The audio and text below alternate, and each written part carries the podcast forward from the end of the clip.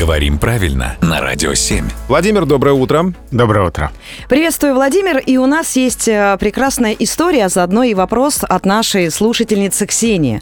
Она написала, до встречи с супругом слово «порог» или «порожек» для меня означало возвышение перед входом в дом или квартиру.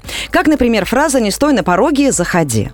Когда первый раз услышала от него, то есть от мужа, «поднимаемся по порожкам», то не поняла, но он настаивает, что ступеньки в подъезде – это порожки. Скажите, пожалуйста, Владимир, можно ли ступеньки называть порожками? Очень люблю такие истории, которые показывают, насколько у нас разный русский язык, хотя, в общем-то, вроде бы один спорить не из-за чего, потому что а, слово «порожек» в таком значении зафиксировано словарями. Это такое народно-разговорное употребление. Порожек в значении ступенька, крыльца, лестницы. Это что-то такое вот милое, домашнее, традиционное, народное, а не ошибочное. Именно в таком живом употреблении. А я еще просто думаю, что эту версию может оправдывать, э, например, река горная, которая течет, у нее пороги, они постепенно спускаются, и в итоге получается на вроде ступени. Это же называется порогами, но их много, несколько, и получается такая ступенчатость. И вот так вот по порожкам, по порожкам, по, по порожкам, по порожкам, по ступенькам, по ступенькам.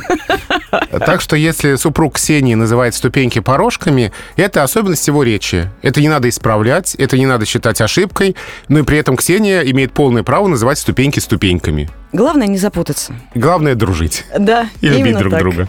Спасибо, Владимир. Спасибо, Владимир.